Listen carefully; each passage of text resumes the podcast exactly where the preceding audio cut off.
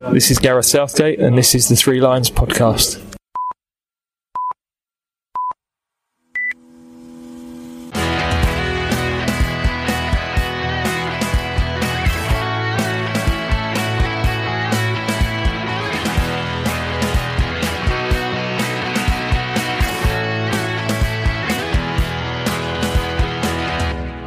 Hello, and welcome again to the Three Lions podcast. My name is Russell Osborne, and this is an independent England football supporters podcast. Hope I find you well. I hope you enjoyed the most recent episode, the one where I spoke with John Driscoll about his most recent book, which is entitled Get It Kicked. Good book, that one.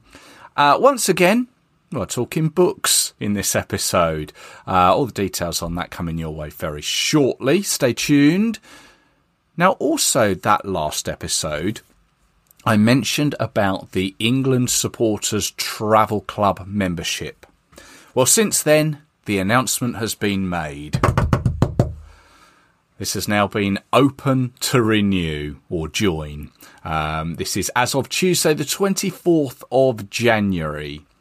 This membership period is running until Sunday, the 14th of July 2024. I know it seems a long way away at the moment, doesn't it?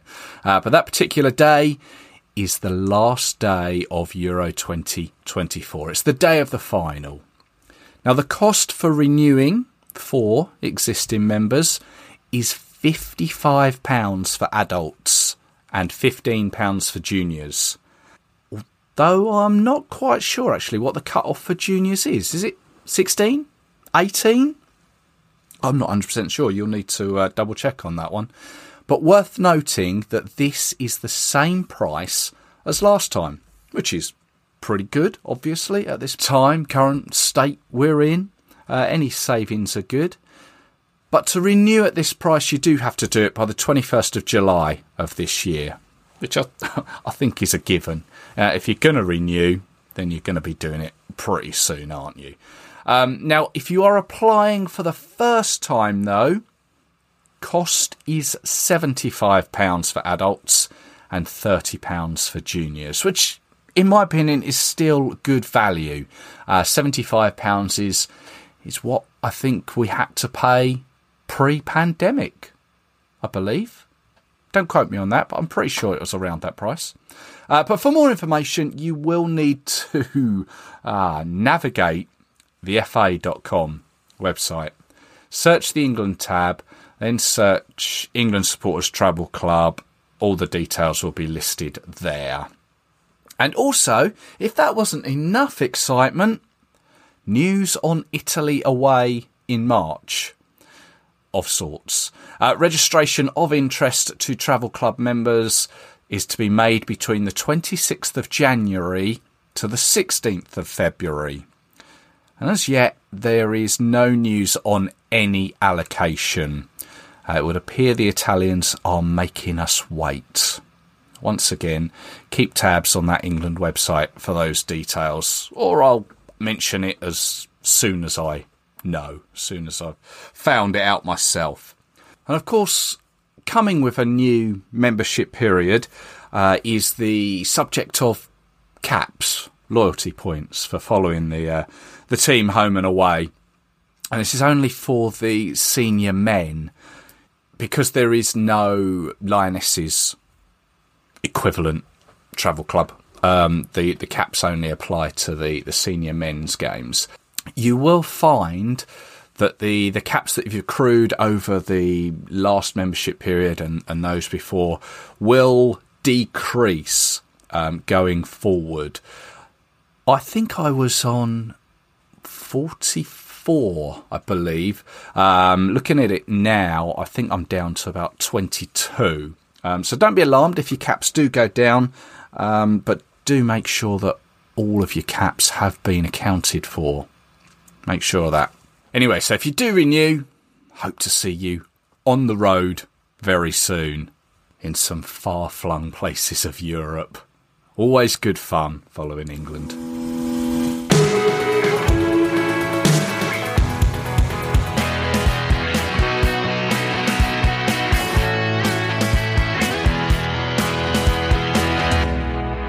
Now, I wouldn't normally dedicate an episode to an England defeat, but on the very odd occasion, a scoreline sends shockwaves around the world and shakes a nation to its core, leaving them to find that, that reset button. Think Brazil in 1950, 2014 too, uh, losing to both Uruguay and Germany respectively. North Korea beating Italy in 66, Cameroon beating Argentina in 1990.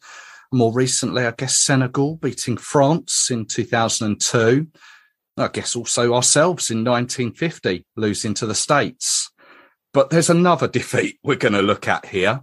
Uh, it is my pleasure to welcome to the Three Lions podcast Matt Clough, author of the book The Match of the Century England, Hungary, and the Game That Changed Football Forever. Hello, Matt. Hi, Russell. Thanks very much for having me. No, welcome along. Welcome along. You're uh, a published author. I am. Yes. So this is my it's my second book. My uh, my first book was a biography of Nat Lofthouse, who I'm sure a lot of your listeners will be familiar with. You know, former former England joint record goal scorer with Tom Finney, Bolton legend, and uh, yeah, that, that came out in 2019. Uh, was nominated for the Telegraph Sports Book Awards, and so this is my my first. I suppose it is in a way it's kind of a biography of an event rather than a biography of a person. But yeah, it's uh, it's a slightly different take on a on the same era, obviously, because 1950s was also Nat Lofthouse's era, but he didn't play in this match crucially uh, yeah, as he yeah. liked to remind a lot of his teammates. well, I'm sure I'm sure we'll we'll get on to that. Maybe just tell us a, a, little bit about yourself. I know you've written for the Guardian and the and the Independent. I think. Sure. So I'm I'm basically a sort of a, I guess you'd say a self-trained writer. I don't have a background in it. I'm not a journalist. I um, I've always loved football, as I've alluded to. I'm I'm a Bolton fan, unfortunately, and an England fan, of course. And yeah, I've basically for the last about 10 years have been, freelancing in various different guises for various different places. Like say, I've done some work for The Guardian, work, done some work for The Athletic. And then, yeah, I, I can't remember when I actually started the uh, the Lofty Odyssey, as in the Lofthouse Odyssey, I should say. But that I, I, wanted to work on something that was a bit more permanent and a bit more, obviously, quite a lot more long form than a, a newspaper article. Because, uh, as I'm, I'm, sure you can appreciate, writing about football, um, particularly when I was doing it, not so much these days with, with places like the Athletic that are very much dedicated to long form journalism, but when I when I started really freelancing probably seven or eight years ago, a lot of places it was very much get as many clicks as you can. Uh, sort of traffic is king. And it, it generally meant that there was a focus on probably quantity over quality a little bit. And that's not to, to knock any writers or any publications out there, but it, it, sort of drove me towards doing something with a bit more, like I say, a bit, bit longer form, something that I could really spend, you know, in, in the case of both books, it was, it was years of research, and then probably about a year and a half of, of writing and, and another half a year to a year of, of, editing after that before the books came out. So both both pretty serious undertakings. Um, I'm sure more experienced writers are able to uh, to put books out uh, at a faster rate than that. But yeah, like I say, I'm, I'm I, it's not my full time job. I do it kind of around other commitments. So it's it's it's just something that I've um, I've developed as it's more of a hobby rather than a yeah. kind of profession. And yeah. um, hopefully that that passion rather than doing it for necessarily kind of financial reasons shines through in both books. Yeah. Uh, that's not for me to say. So the book obviously you say is the same time as Nat Lofthouse and, and that sort of era. And you, seeing you on screen, um, I'm, I'm assuming you're fairly similar age to me and, and wouldn't have been around at the time of the game. So at what point did you think, right, I'm going to write about this particular game?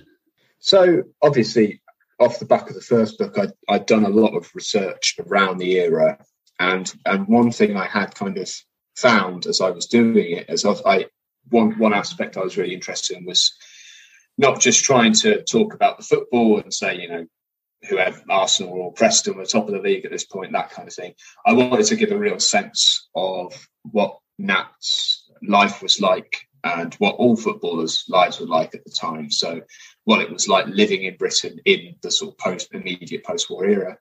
And as I was doing that, I found that 1953 was a sort of ridiculously eventful year. I, I, say in the book, I think you can you can stake a claim for it being the most eventful uh, non-wartime year of the 20th century um, because so much happens. You've got the sort of you know the structure of DNA is discovered, the polio vaccine is created, the first colour TV comes out. Yeah, um, Queen Elizabeth II's coronation, mm. uh, Everest is summited, the Cold War ends, Stalin dies, the USSR detonate a hydrogen bomb. So my original, very, very, very ambitious plan was I could do a book on 1953 as a whole, right. um, but quite quickly realised it, unless my publishers were willing to extend my word count by another sort of probably one to two million words, it wasn't going to happen. So I, I, ended up coming back to football as as I always do, as we all do in, yeah. in everyday life. And obviously, the match of the century also happens in 1953. So my idea was to tell the story of this match, but also kind of illuminate to the reader what was happening around the time and, and what made the match so eventful and so important because as well as all of the, the, the events I just mentioned, uh, it's obviously the height of the, the Cold War. There's there's you know kids going to school and being told how to shelter from from nuclear blasts and that kind of thing. You've got the West versus East aspect, the, the capitalism versus communism, democracy versus totalitarianism. Obviously, in the teams themselves, Hungary were really the, the upstarts and the, you know they're the students, whereas England were very much the the old school, the teachers. They were still considered by many, including very much themselves, to be the the kings of football. And here come Hungary as the kind of upstart. So I thought that, that, there's just there's so many angles to come at it. There's so much to unpack, and there have been some some fantastic books recently um, come out on, particularly on Hungarian football, that obviously talk about the match in, in some detail because it is, you know, you can make a case for it being that this sort of the high point of of Hungarian football.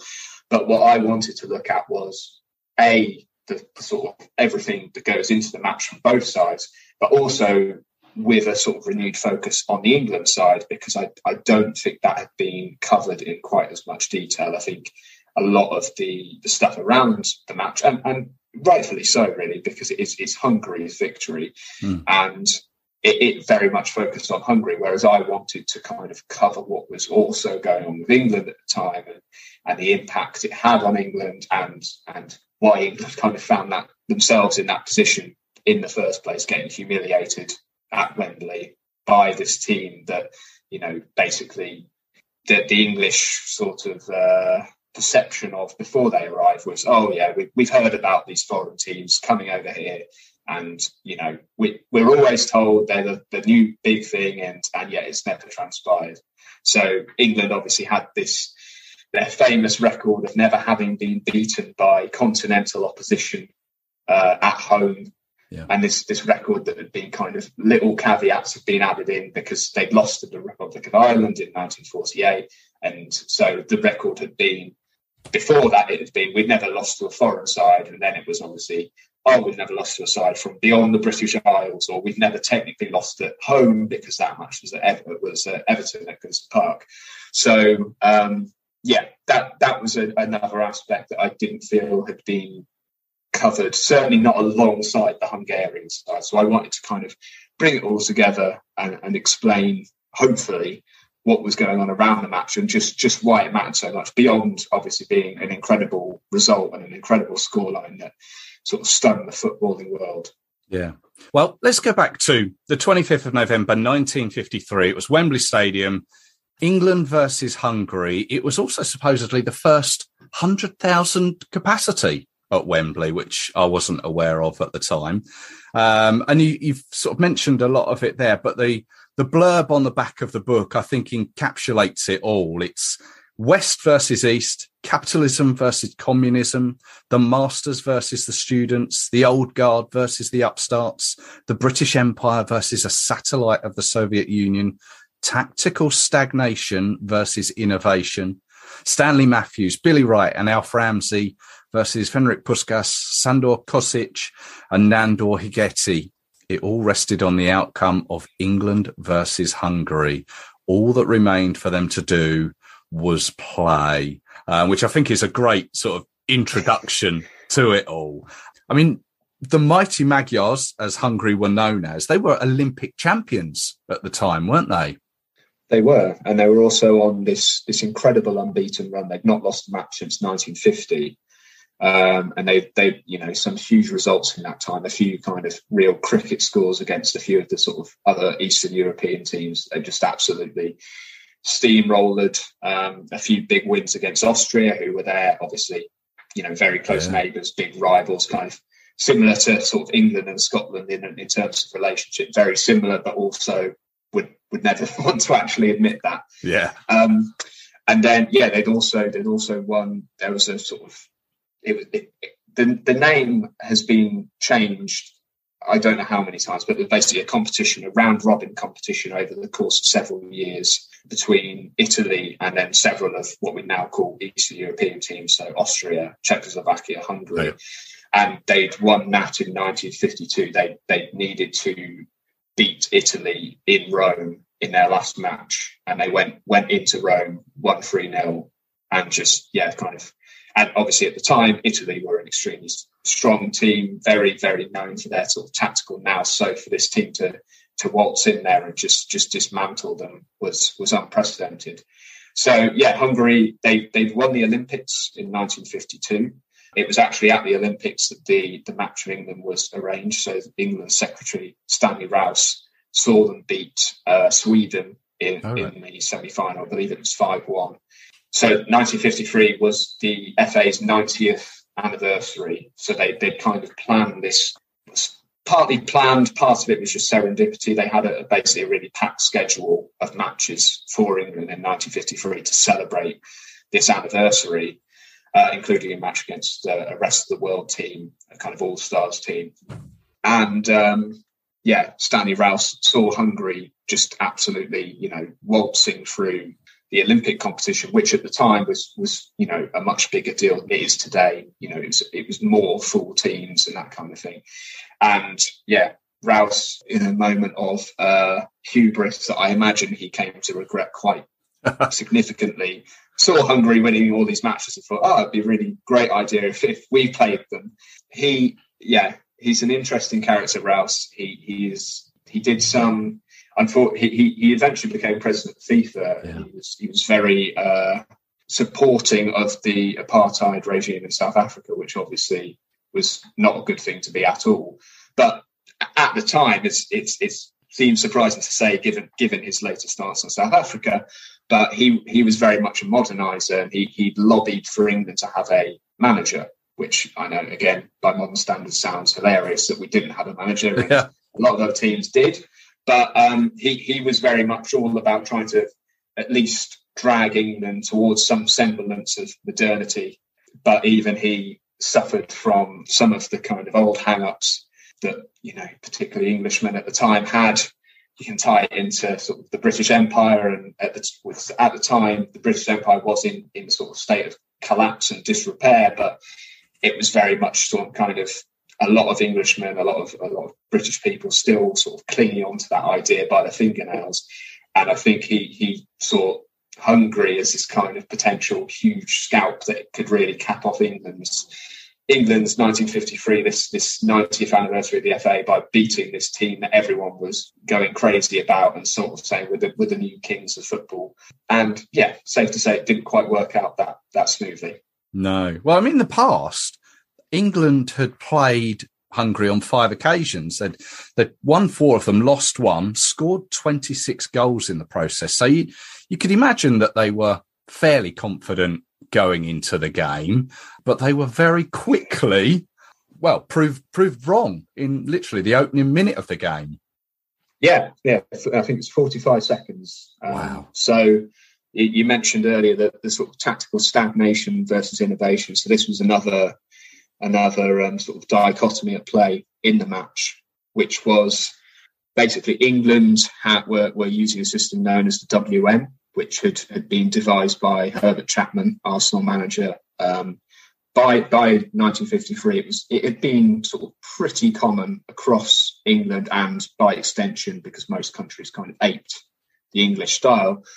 It had had been basically in play for about 20 years. I think as well, just to, for those that maybe don't understand the the WM setup, if you were to imagine a it's a W on top and an M beneath it, I think, isn't it? And Yes. where where the points join up would be the player's position. There's 10, 10 Yeah. points, I believe. So if you were to visualize a Exactly. W, capital W on top of a capital M, on top of a, a football pitch, you'd you'd sort of visualize the uh, the positions of people. But it's it's one for people to uh, go and take a look at to understand more. Yeah, sorry, that's my fault for you know. I, I, I watch all of the you know watching the Premier League these days, and I do wonder why why uh, Guardiola bothers with his formations. you just go back, keep it simple with the WM. So you, yeah, you've got basically you've got one centre back, two sort of full backs, kind of basically a back three. Then you've got two effective, what they used to call half backs, but are effectively sort of defensive midfielders. And then the, the sort of the W, as, as as you've rightly put it there, is it's more of a it's kind of a flatter W, if that makes sense. You've you've effectively got two kind of attacking midfielders, sort of two tens, and then you've got two wingers which are effectively level with the centre forward. Yeah. Um, but yeah, so th- this this style had been in, in in vogue in England. The attitude was very much we invented football and we invented this formation. Therefore, you know that, that that's all that's said and done. Yeah. And what Hungary had done was basically started to think outside the box. And the phrase I'm sure a lot of listeners will be familiar with is this deep lying centre forward. So effectively, what Hungary did was they realised that a lot of teams, and in particular England, were so rigid in the WM and stuck to it so dogmatically that all they needed to do was make the, the slightest tweak to it and the opposition would effectively fall apart because suddenly the centre half wouldn't have the centre forward where he was expecting to, to mark him effectively. So all that Hungary did was told their, their centre forward Nandor Hidegkuti to drop deep, basically, rather than rather than just stand next to the centre half for 90 minutes, try and win headers and, you know, be the focal point of the attack. He could drop deep. And basically, as soon as they did that, it completely derailed their opponents and particularly England. And it's, again, by modern standards, it sounds laughably simplistic, but really, I think that the thing to the case to make for the match of the century is that what Hungary did with tactics it was basically it wasn't even thinking outside the box it was basically thinking the unthinkable because tactics in those days were it wasn't even a, a consideration when you talked about how are you're going to win a match Mm. you know if you if you read match reports from the sort of 1930s and 1940s or even the early 1950s there's never a mention of oh this team you know they they overloaded the right hand side or something like that, or that defensive midfielder really, you know, did a number on their number 10. It just it just wasn't a consideration at all. So for Hungary to to come in and and basically wield tactics as a weapon, it was almost like a sort of uh, a philosophical sort of I, I, it's it's very difficult to put into words. I hope I had done somewhere in the book, but it, it, it, was just something that England had never even countenanced, and it, it, basically meant that Hungary had the match won before they'd even stepped on the pitch. It, it was like uh, if, if you consider tactics to be like a chess match, it was a little bit like England walked up to their board and realised, you know, they were already in check, and they didn't have any. They only had a couple of pawns to defend the king, and Hungary just held all the cards, had all the pieces, and there was nothing they could do. There was, you know, there was there was there was some criticism of, of England at half time, and, and, there was a lot of finger pointing. Stanley Matthews blamed uh, England's manager Walter Winterbottom for not, you know, devising a plan over the first forty five minutes and then relaying it to the team at, at half time of how to how to basically stymie the Hungarians and how to counteract them. But you basically asking all of the English players and uh, Walter Winterbottom, as good a coach as he was, to basically undo everything they'd ever learned about football in 45 minutes and come up with something completely new. It was, um, yeah, and needless to say, they weren't able to counteract them. Uh, it didn't. It didn't go very well for England from there on in. England were were four two down at half time. So there was the, the goal in the in the first minute. Jackie Sewell, Sewell scored to equalise after 13 minutes. Hidegkuti scored uh, another one. Uh, Puskas got two in what space of three, four minutes, uh, and then Stan Mortensen just before half time made it 4 2. But by then, uh, like as you say, the, the, damage had already been done, um, not just in that game, but for the for for years to come after, really, for for the English game, English national team. Yeah, I, and I think what you'd expect to have seen from uh, from a defeat like this, you know, it, it it really shattered all of the myths of English football. You mentioned at, the very start, England had had obviously lost to uh, the USA in Brazil in the 1950 World Cup. And as again, I'm sure a lot of your listeners will remember the uh, the build up to the, the recent World Cup match with USA because that was mentioned quite frequently. And that should have been a moment when the FA turned around and said, "What's just happened here?" But there was very much it was a very insular organisation, the FA. So as I mentioned, it, the, the fact that England had a manager at this point was was a minor miracle and was a, a relatively new innovation. However, Walter Winterbottom, the manager, didn't actually get to to pick the team. That was done by a selection committee, which was constructed entirely of of chairmen and members of the FA. And I think fundamentally, those men in the FA realised that in order to truly reform the team, it would require basically it would it would basically be the the turkey's vote for Christmas. It would be them saying, We're clearly out of our depth here. We clearly don't deserve these positions anymore. We clearly can't rely on the fact that England are England, that we're we're gonna have players who are nine times out of ten are better than their opposite number when we play international matches and we can just rely on that to win. So really, unfortunately, 1953 was was yet another uh, result which should have triggered this huge upheaval in English football, but didn't. And actually, the next year there was a, a return match before the 1954 World Cup in Budapest, which I mean that that was it. What is really marked about that match is that you can the tone in the press before the match, because very much before the match of the century in 1953, there was a very much a, a, triumphalist sense in the press. I think that there were there were some dissenting voices, but there was still a lot of, "Oh, Hungary are good, but we'll find a way. We always yeah. do." But before the Budapest match, there was very much a, "This is going to be an absolute massacre, and hopefully it won't be too demoralizing. Uh, as I, I think you were about to say, didn't again didn't work out as as the FA had hoped there because it ended seven one to Hungary. And yeah, that was the final match before the 1954 World Cup. So exactly the sort of preparation you, you need really puts um, puts last year's Nation League's defeat uh, into a, a, bit of a perspective, really. Yeah, and and to date that re- that remains England's biggest defeat, and hopefully a, a result that we won't ever see again. but just to go back to the the, the match, just to round it off, that um, in the second half, Bozsik, is that how you pronounce it? Scored. Yeah, Joseph Bozsik. Yeah. Uh, Hidegkuti got another one, and then Alf Ramsey, um, of all people, um, scored. And I know that he took quite a lot of um, influence. Maybe is maybe the right word, maybe not. But but from that game, going into his managerial career, um, having sort of looked into that in the past as well. Yeah, absolutely. So, so this was this marked the end of Ramsey's international career. This was the last time he ever played for England.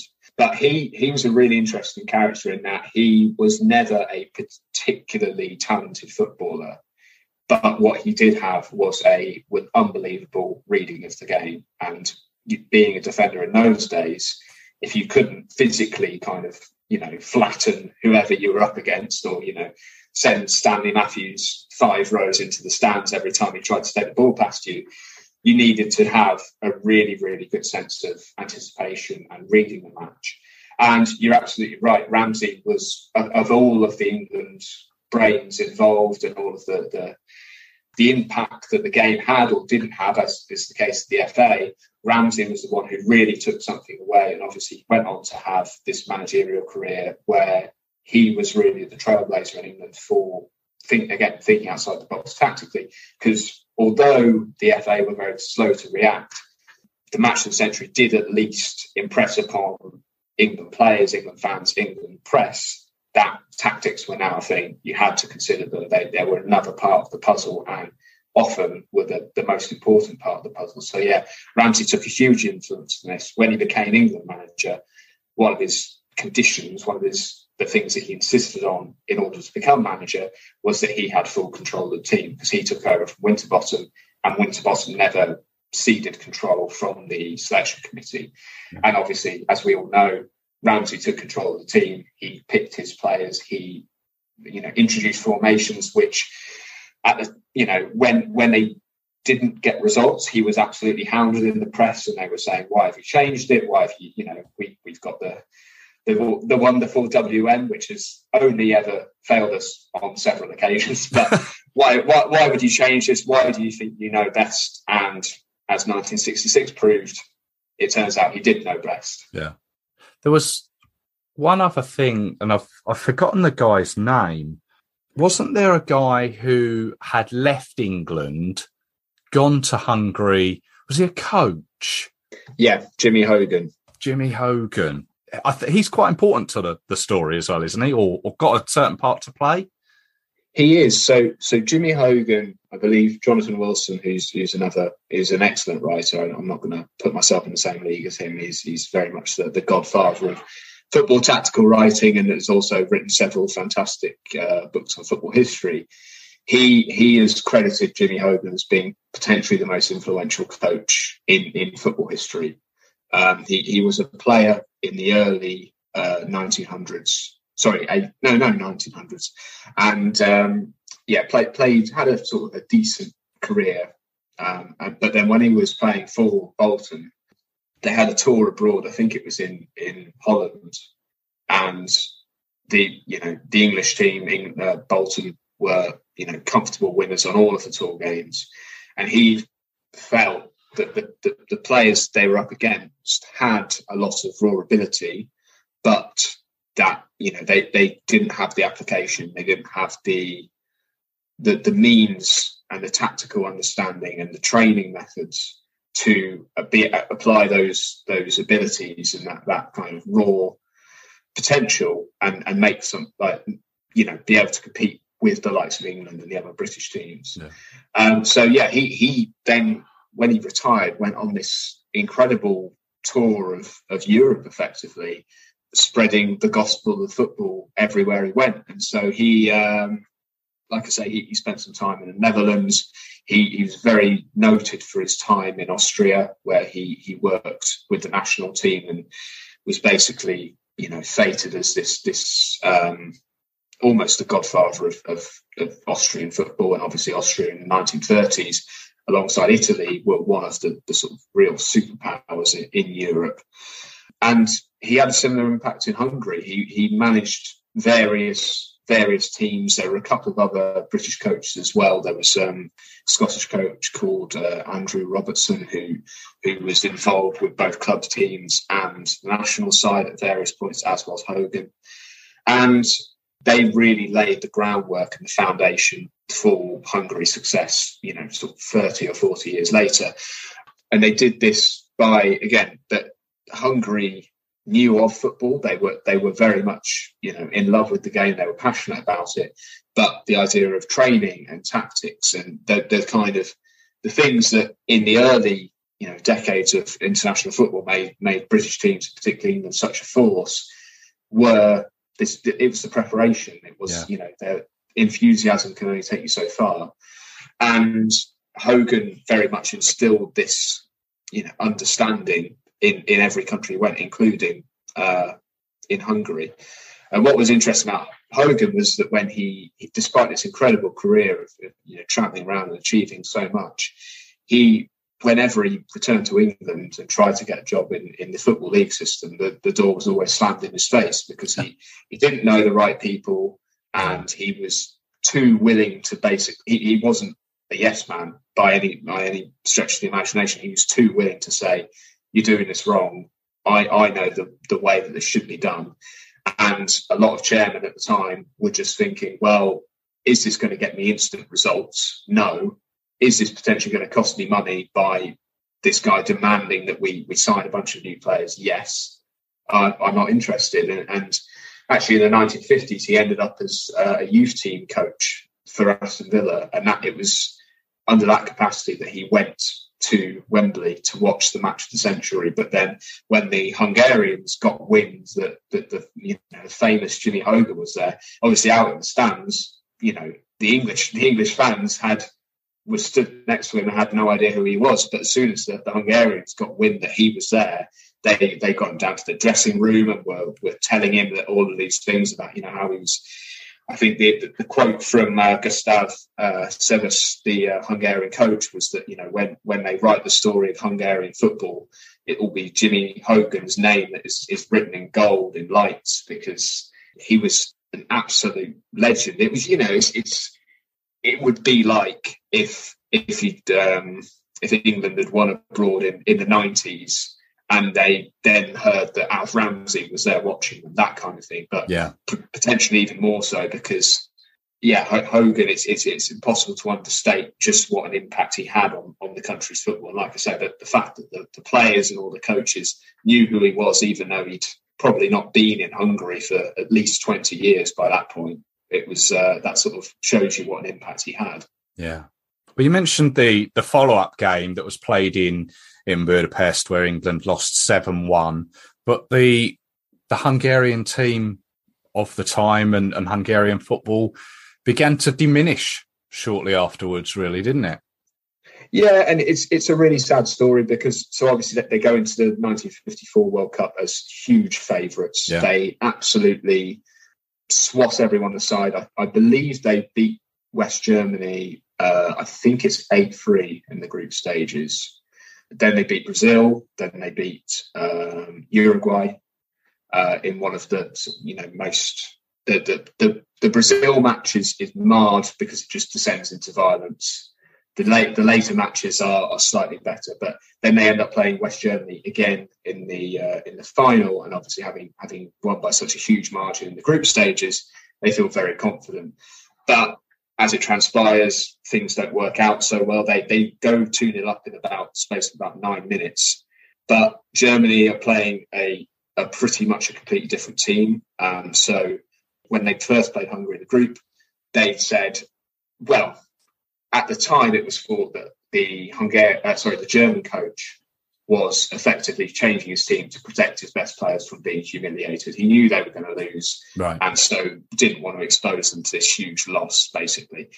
But that's that's kind of been disputed, and obviously they went on to win the final. And it's now for was he actually was it a kind of rope a dope sort of situation where he thought we'll play our second team, we'll lose, we'll still get through the group, and then if we do if we get far enough we'll play Hungary again, and then I'll see what we're really made of. And there's there's there's there's plenty of other conjecture around the final. So Hungary had an equaliser, uh, which would well a, a, goal which would have made it three all. Um, ruled out for offside in, in pretty much the last kick of the game, and it's it's impossible to tell from the footage we have whether it is offside, but I believe um, I can't remember which way around it is, but there are there's certainly a Welsh official and an English official involved in the final. Oh, right. And so uh, Hungary makes some, I think Puskas says it's, it's strange how we keep ending up with these English officials or British officials and basically saying, if that that was revenge for for the match of the century there. There's also um, some interesting suggestions that the German players were actually all under the influence of performance enhancing drugs and were all really? kind of being injected with with various uh, substances at half time and we're all sort of rather than rather than celebrating after the final whistle we're all kind of collapsed and throwing up because of whatever had been put into their systems but yeah that that that is a that's a it's still a, a huge, I guess you say, albatross around Hungarian football's neck. The fact that they had this team, they'd been unbeaten for four years and they didn't win the World Cup when having been 2 0 up in the final and, yeah. just cruising. And then, unfortunately, politics gets in the way. So in 1956, um, Hungary uh, undergoes a revolution as an uprising against the Soviet Union. Very, very briefly, it looks like the, the uprising has been a success. And there's a, there's a new prime minister installed and all that. And then the Soviet Union basically strike back. They they decide it's it's too much of a humiliation to lose Hungary in this manner, such a in such a well publicised way on the global stage. So they strike back. They they take control of Hungary, and a lot of the players from the Golden Team, the the Mag, uh, Magical Magyars, they they basically see it as now or never. If they're if they're ever going to escape Hungary and, and the Soviet Union, they have to go now. That they they know that the likelihood of them enjoying the sort of freedoms and privileges they've had is probably going to disappear because the fact that there's been this uprising means that the, the, the, totalitarian control in Hungary is, is only going to get worse. So a lot of the players flee, a lot of them defect, including Puskas and, and and a couple of others from the Golden team. The I think the, the Hungarian under 21 team at the time is away doing a um, in a sort of a, a youth competition and basically the entire team defects. They they all say we're, we're not going back to Hungary. There's there's no you know there's no chance. So that Hungary they, they do go on to have some some good results in the 1960 World Cups, but obviously they they fade badly away, and it's it's it's it's an interesting one because on the one hand, you think, well, you know, think about teams like France and obviously Germany, which were a rising force at that point, but France hadn't really realised their potential. Portugal hadn't really realised their potential. Spain were another one who were still kind of in in their they were a long way behind England in their sort of development at that stage, but would obviously had huge populations and you know real passion for football. So it's I think it's it's an oversimplification to say that because of the revolution or the third revolution, Hungarian football, that was what killed it. And it, it's possible that other nations would have caught them up anyway. But then you, you do look at countries such as Uruguay, uh, who have consistently, you know, they, they had a golden generation way back in the 30s and have, have basically never never really lost that ability to consistently punch above their weight.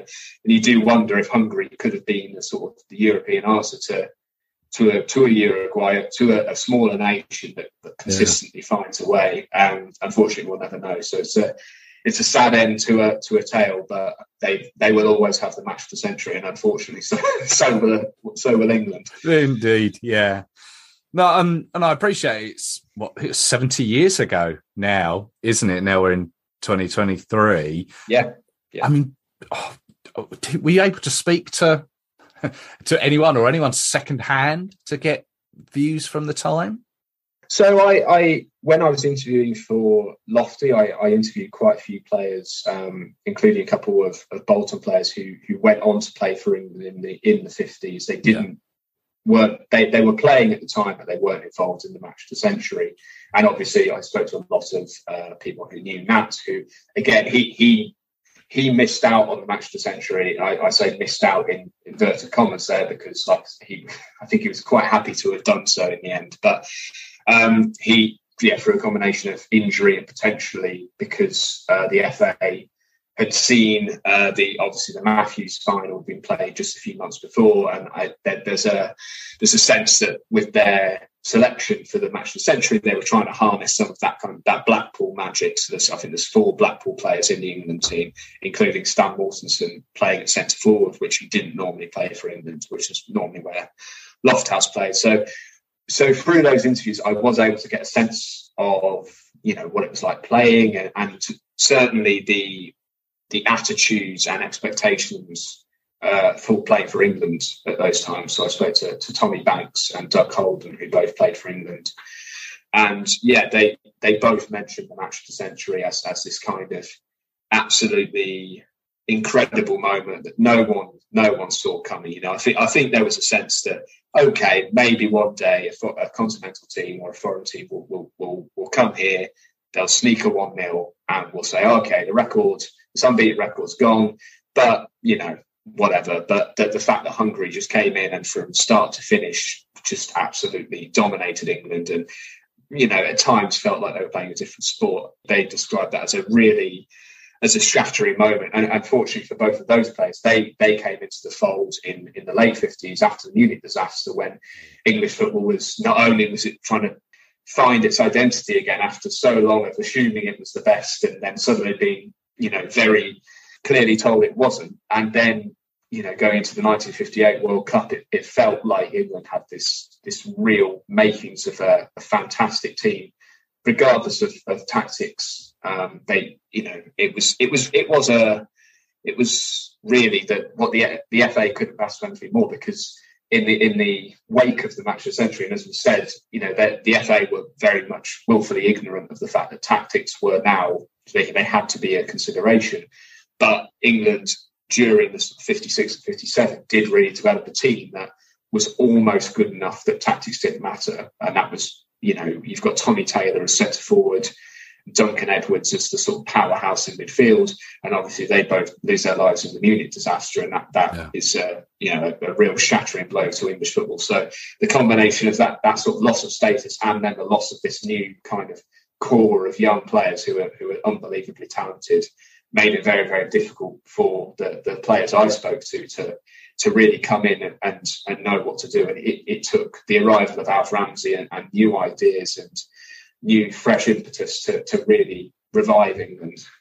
Yeah, it's uh, it's all this stuff that because it was so long ago, it's so important that it's documented and is down in in book form. Um, what what's the reaction been to the book? Yeah, it's it's been really positive. It's been very. I've had some some really nice comments. I think what one thing I I found as I was doing the book, obviously I I kind of finished writing it really about this time last year, so sort of January 2022.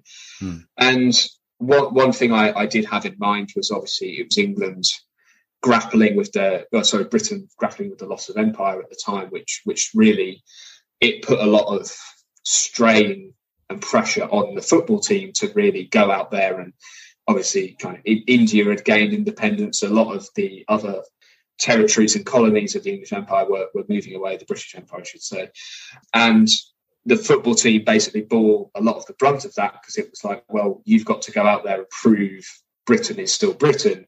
Yeah. And obviously, there's there's parallels with with, uh, with Brexit. Not not hopefully to get too political on the podcast, but there's you know there's, there's a sense that I think Britain is, is is now trying to figure out where do we stand in the world, what's our role, and I do think that that does kind of bleed into the into the, the profile and the support of the the England team and obviously the other home nations as well, where it's like you know that that suddenly it's it, they're really really having to you know there's a there's a there's a nation's kind of expectation, but also pride and also it, it's it's a lot of additional pressure, and then obviously other other things have cropped up. So you know, I, I, very naively believed that sort of the days of the Soviet Union, as I was researching it, were were long in the past, and it was all a sort of, uh, you know, something we'd never really see the likes of again. And then obviously we had yeah. the Ukraine invasion, yeah. and that's that's brought those kind of the West versus East and the, the, the those sort of Cold War tensions come simmering back, and as I mentioned before, 1953 was obviously the year that Queen Elizabeth II was coronated, and she she passed away just in the wake of the book coming out. So there was, wow. it, like I say, it's some of it's it's it's a long time ago, and it, it feels like a, you, when when you're researching it, like Britain, you know, we had rationing and stuff like that, and it's it's just a completely different. It's it, it feels yeah. it's 70 years ago, but it feels it might be 700 years ago. It feels like completely alien to what we've got today. But then these things keep coming on and it keeps reminding you that actually, you know, maybe not so much has changed. Maybe with, you know, it's it's it's still the same debates being had, and you know, it's. Uh, I, I'm not saying I, am glad that England didn't get uh, absolutely, you know, torn apart by France in the World Cup, but I'm sure if they had, we'd be having the same conversations again. You know, it would be, yeah, who should be the manager? Do we need a foreign manager? Do we need, you know, how do we update our tactics? How do we get ahead of everyone rather than you know just just kind of copying what's gone before and what's worked in the past and that kind of thing? So it's like you say, it's, it's a long time ago, but it's also fascinating how these things kind of circle back and, and repeat and, and come again. How interesting. So, have you got any plans for a third book? Uh, I mean, I don't think the uh, the Nations League defeat to Hungary at Molineux last year is, is quite as evocative yet. Maybe in seventy years that that would be one. But no, at, at, the moment I'm I'm just taking some some time off from writing um, and obviously promoting the book. And uh, yeah, having having think about what I'll do next. You know, I when when I finished the first book, I said I'm, I don't want to do another football book, and then I did another football book. And my reaction after finishing this one was sort of I don't really don't want to do another football book, certainly one about the 1950s, but you know, maybe in a couple of years I'll be back on here talking about the 1958 World Cup or something like that uh, from England perspective or some, something along those lines. So no, no plans at the moment, but I'm, I'm sure I'll, you know, I'll start to get the uh, the urge to do something in, in the next few months. Yeah, well, you'd be more than welcome to uh, to come back on. Uh, the book is called Match of the Century, England, Hungary, and the Game That Changed Football Forever. It's published through uh, the History Press, uh, and I'm guessing it's it's available for all the all usual good books bookstores and everywhere else. So you get your books from, I guess. I believe so. It's, it's certainly on Amazon and all of the uh, bookstores online, and then I think it's in most Waterstones uh, up and down the country. So yeah, should, hopefully wherever you look, it will be. Yeah. Well, no, I wish wish you all the very best with it. Um, and if if people want to get in touch with you, you, you open to that? Yeah, absolutely. So uh, the easiest way is on Twitter, where I am at Matt J Clough. Um, and yeah, if you read the book, loved it, hated it, uh, I'm always happy to to hear from people who've, who've read it. So uh, yeah, by all means, get in touch. Great stuff. Well, Matt, thank you very much for for taking the time to chat to us. Been been interesting. There's so much to to learn about this era of uh, English football and and this game. I'm sure in another 70 years, people will still be talking about this particular game. Yeah, I, I hope so. Like I say, maybe maybe not some of the Nations League matches won't stand the same test of time, but I think this one will go on and, and continue to be to be studied and uh, yeah used uh, as an example of where things can go horribly wrong for for England. Uh, hopefully, you know, there, it will be a reminder as as England win our sort of fifth World Cup in a row. People will will revive this the memory of the match of the century to be ah you weren't always that good, uh, but maybe that's slightly wishful thinking. We shall see. Well, we won't be here to find it out, I guess.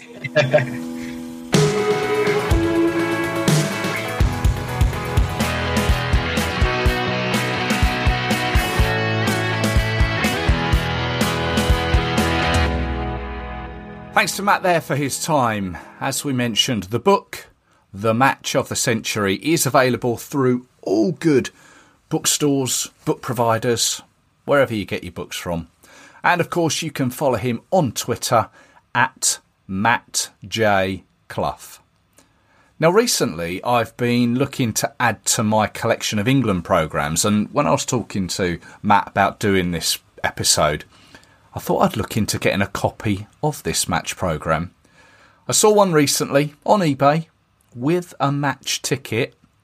It sold for £103. Perhaps I'll hang fire on this one and try and fill some of the more recent gaps that I have. Anyway, many thanks as always for listening. I hope you've enjoyed it. And with no games at the moment, I hope you can appreciate that content it can be a little sparse. Um, filling an episode with England players who have moved during this January transfer window uh, has proved to be a little tough. But I do hope to be speaking with some people of interest in the next few weeks for some future episodes. So stay subscribed and you won't miss it. I'm off to renew my travel club membership as I'm currently out of contract. Could go a little bit Bosman now, there's a, uh, a reference that all of a sudden seems incredibly dated. Uh, but until next time, take care of yourselves. Cheers.